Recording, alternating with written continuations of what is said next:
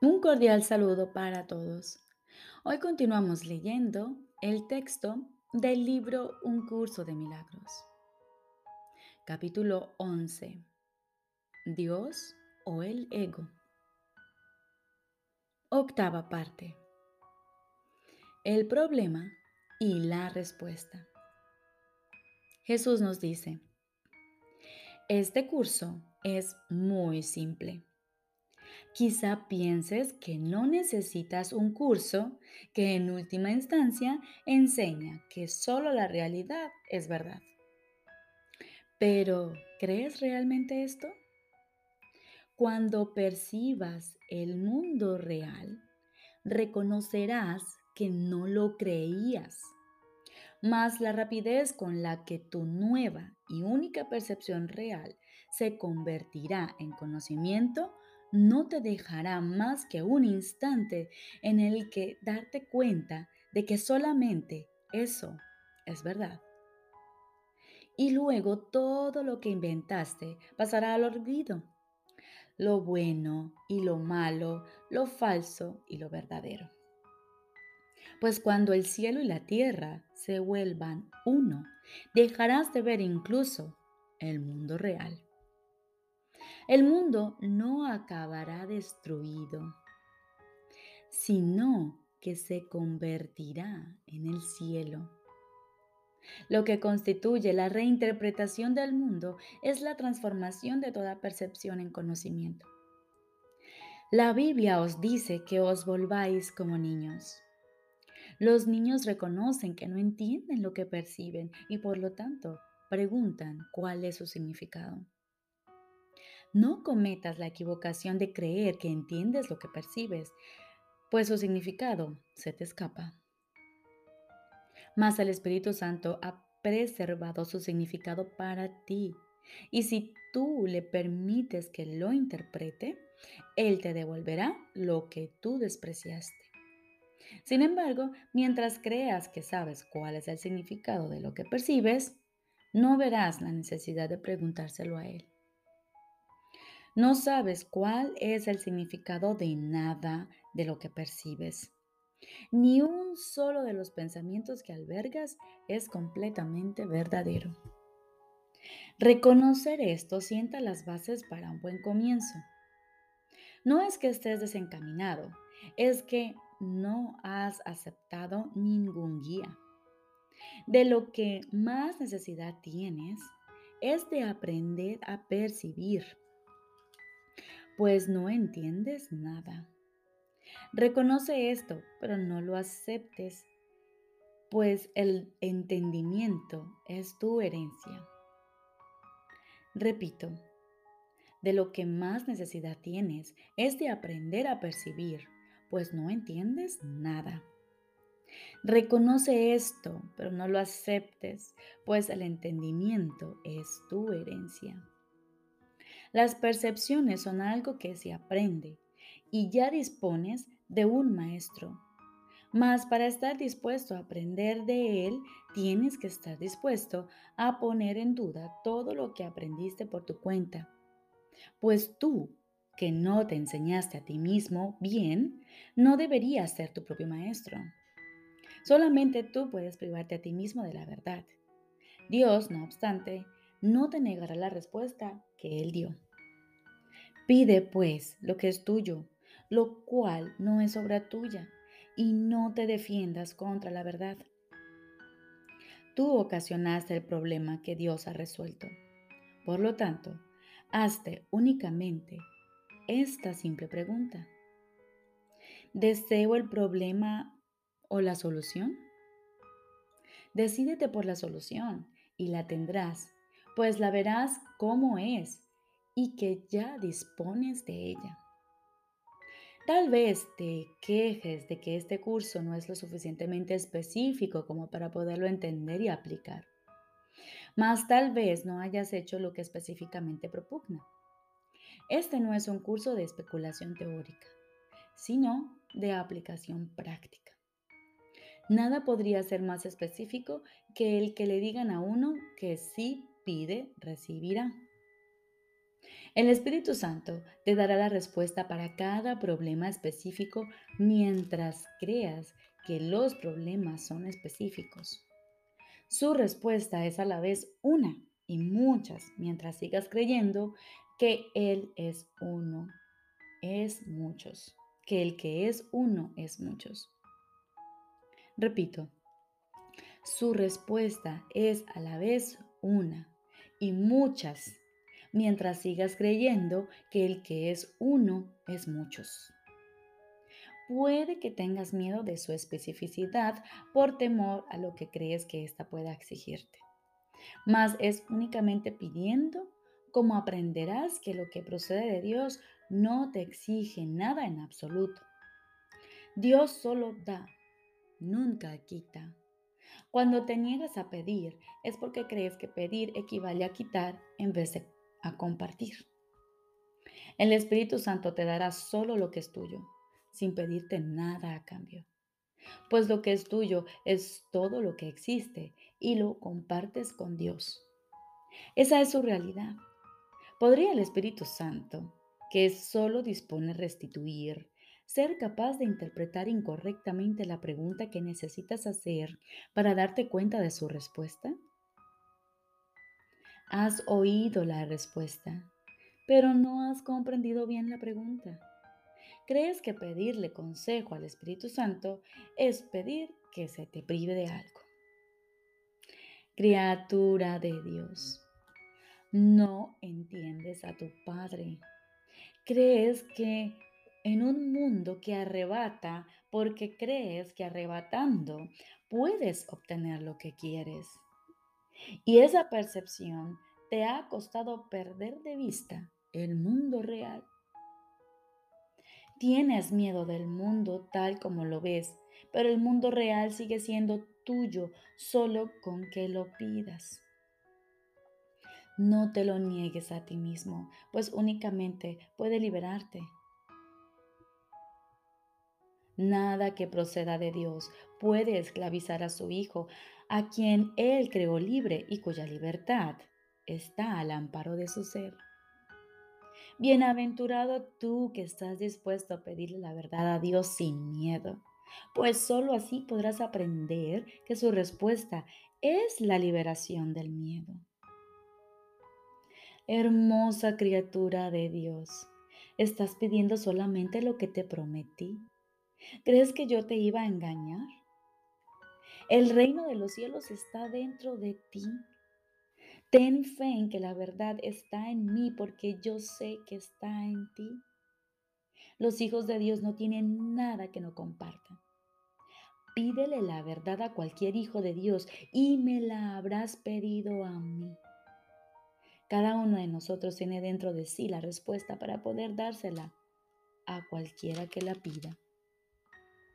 Pídele cualquier cosa al Hijo de Dios y su Padre te lo concederá, pues Cristo no se engaña con respecto a su Padre, ni su Padre se engaña con respecto a Cristo. No te engañes, pues con respecto a tu hermano y considera tus pensamientos amorosos como lo único que constituye su realidad, pues al negar que su mente esté dividida, sanarás la tuya. Acéptalo como su Padre lo acepta y cúrale en Cristo, pues Cristo es su curación, así como la tuya. Cristo es el Hijo de Dios que no está en modo alguno separado de su Padre y cuyos pensamientos son tan amorosos como el pensamiento de su Padre, mediante el cual fue creado. No te engañes con respecto al Hijo de Dios, pues si lo haces, no podrás sino engañarte inevitablemente con respecto a ti mismo. Y al engañarte con respecto a ti mismo, te engañarás con respecto a tu Padre, para quien cualquier engaño es imposible. En el mundo real no hay enfermedades, pues en él no hay separación ni división. En él solo se reconocen los pensamientos amorosos, puesto que todo el mundo dispone de tu ayuda. La ayuda de Dios va contigo a todas partes. A medida que por el hecho de pedir esta ayuda estés dispuesto a aceptarla, la ofrecerás porque la desearás. Nada estará fuera del alcance de tu poder sanador porque nada que pidas te será negado. ¿Qué problema puede haber que no desaparezca en presencia de la respuesta de Dios? Pide entonces conocer la realidad de tu hermano, porque eso es lo que percibirás en él y en su belleza verás reflejada la tuya. No aceptes la percepción variable que tu hermano tiene de sí mismo, pues su mente dividida es la tuya y no aceptarás tu propia curación sin la suya. Compartís el mundo real de la misma manera en que compartís el cielo y la curación de tu hermano es tu curación. Amarte a ti mismo es curarte a ti mismo y no puedes percibir una parte de ti mismo como enferma y lograr tu objetivo. Hermano mío, sanamos juntos al vivir juntos y al amar juntos. No te engañes con respecto al Hijo de Dios, pues Él es uno consigo mismo y uno con su Padre. Ama a aquel a quien su Padre ama y te darás cuenta del amor que tu Padre te profesa. Si percibes que un hermano te ha ofendido, arranca la ofensa de tu mente, pues es Cristo el que te ofende y estás engañado con respecto a Él. Sana en Cristo y no te sientas ofendido por Él, pues la ofensa no tiene cabida en Él. Si lo que percibes te ofende, te ofendes a ti mismo y condenas al Hijo de Dios, a quien Dios no condena. Deja que el Espíritu Santo elimine todas las ofensas que el Hijo de Dios comete contra sí mismo y no percibas a nadie si no es a través de su consejo, pues Él quiere salvarte de toda condenación. Acepta su poder sanador y extiéndelo a todos los que Él te envíe, pues su voluntad es sanar al Hijo de Dios con respecto al cual Él no te engaña. Los niños perciben fantasmas, monstruos y dragones espantosos y se aterran. Mas si preguntan a alguien en quien confían, cuál es el significado de lo que perciben y están dispuestos a abandonar sus propias interpretaciones en favor de la realidad, su miedo desaparece junto con ellas. Cuando se ayuda a un niño a que se dé cuenta de que lo que pensaba que era un fantasma es en realidad una cortina, el monstruo, entre comillas, una sombra y el dragón, un sueño, deja entonces de tener miedo y se ríe felizmente por su propio miedo. Hijo mío, tienes miedo de tus hermanos, de tu padre y de ti mismo. Pero estás simplemente engañado con respecto a ellos y con respecto a ti mismo. Pregúntale al maestro de la realidad lo que son ellos y lo que eres tú. Y al escuchar su respuesta, tú también te reirás de tus miedos y los reemplazarás con la paz. Pues el miedo no se encuentra en la realidad, sino en las mentes de aquellos niños que no entienden la realidad. Es únicamente la falla, perdón, es únicamente su falta de entendimiento lo que les asusta. Y cuando aprenden a percibir correctamente, dejan de tener miedo. Y así, cuando vuelvan a tener miedo, preguntarán de nuevo cuál es la verdad. No es la realidad de tus hermanos, ni la de tu padre, ni la tuya lo que te asusta. No sabes lo que son y debido a ello los percibes a ellos y a ti mismo como fantasmas, monstruos y dragones. Pregúntale cuál es su realidad a aquel que la conoce y él te dirá lo que ellos son pues tú no entiendes lo que ellos son. Y puesto que estás engañado con respecto a lo que ves, necesitas la realidad para poder desvanecer tus miedos. ¿No intercambiarías tus miedos por la verdad, teniendo en cuenta que puedes lograrlo solo con pedirlo?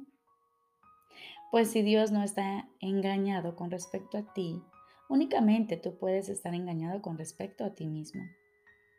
Puedes, no obstante, aprender del Espíritu Santo. cuál es la verdad acerca de ti. Y Él te enseñará que al ser tú parte de Dios, el engaño no tiene cabida en ti. Cuando te percibas a ti mismo sin engaño alguno, aceptarás el mundo real en lugar del mundo falso que fabricaste. Y entonces tu Padre descenderá hasta ti y dará el último paso por ti, elevándote hasta Él.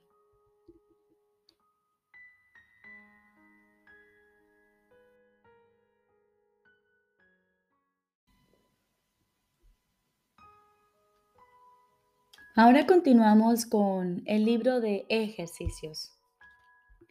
Lección de repaso número 86. Antes de comenzar, asigna aproximadamente 15 minutos para llevar a cabo esta lección. Luego, inicia pensando en las ideas correspondientes a este día así como en los comentarios que las acompañan. Dedica tres o cuatro minutos a leerlos lentamente, varias veces si así lo deseas. Y luego cierra los ojos y escucha. Primera idea de repaso. Solo el plan de Dios para la salvación tendrá éxito. Solo el plan de Dios para la salvación tendrá éxito. Es inútil que ande buscando febrilmente la salvación por todas partes. La he visto en muchas personas y en muchas cosas, pero cada vez que traté de alcanzarla, no estaba allí. Estaba equivocado con respecto a dónde se encuentra. Estaba equivocado con respecto a lo que es. Ya no emprenderé más búsquedas inútiles. Solo el plan de Dios para la salvación tendrá éxito y me regocijaré porque su plan jamás puede fallar. Esas son algunas de las variaciones que se sugieren para las aplicaciones más concretas de la idea. El plan de Dios para la salvación me liberará de mi percepción de esto. Esto no es una excepción al plan de Dios para la salvación. Quiero percibir esto únicamente a la luz del plan de Dios para la salvación. Segunda idea de repaso. Abrigar resentimientos es un ataque contra el plan de Dios para la salvación. Abrigar resentimientos es un ataque contra el plan de Dios para la salvación. Abrigar resentimientos es un intento de probar que el plan de Dios para la salvación fracasará. Sin embargo, solo su plan puede tener éxito. Al abrigar resentimientos, por lo tanto, estoy excluyendo de mi conciencia mi única esperanza de salvación. Mas no quiero seguir yendo en contra de mis propios intereses de esta manera tan descabellada. Quiero aceptar el plan de Dios para la salvación y ser feliz. Las aplicaciones concretas de esta idea pueden hacerse utilizando las siguientes variaciones. Según contemplo esto, estoy eligiendo entre la percepción falsa y la salvación. Si veo motivos en esto para abrigar resentimientos, no veré motivos que justifiquen mi salvación. Esto es un llamamiento a la salvación, no al ataque. Recordemos. Lección de repaso número 86. Solo el plan de Dios para la salvación tendrá éxito. Y abrigar resentimientos es un ataque contra el plan de Dios para la salvación. Te deseo un feliz y maravilloso día.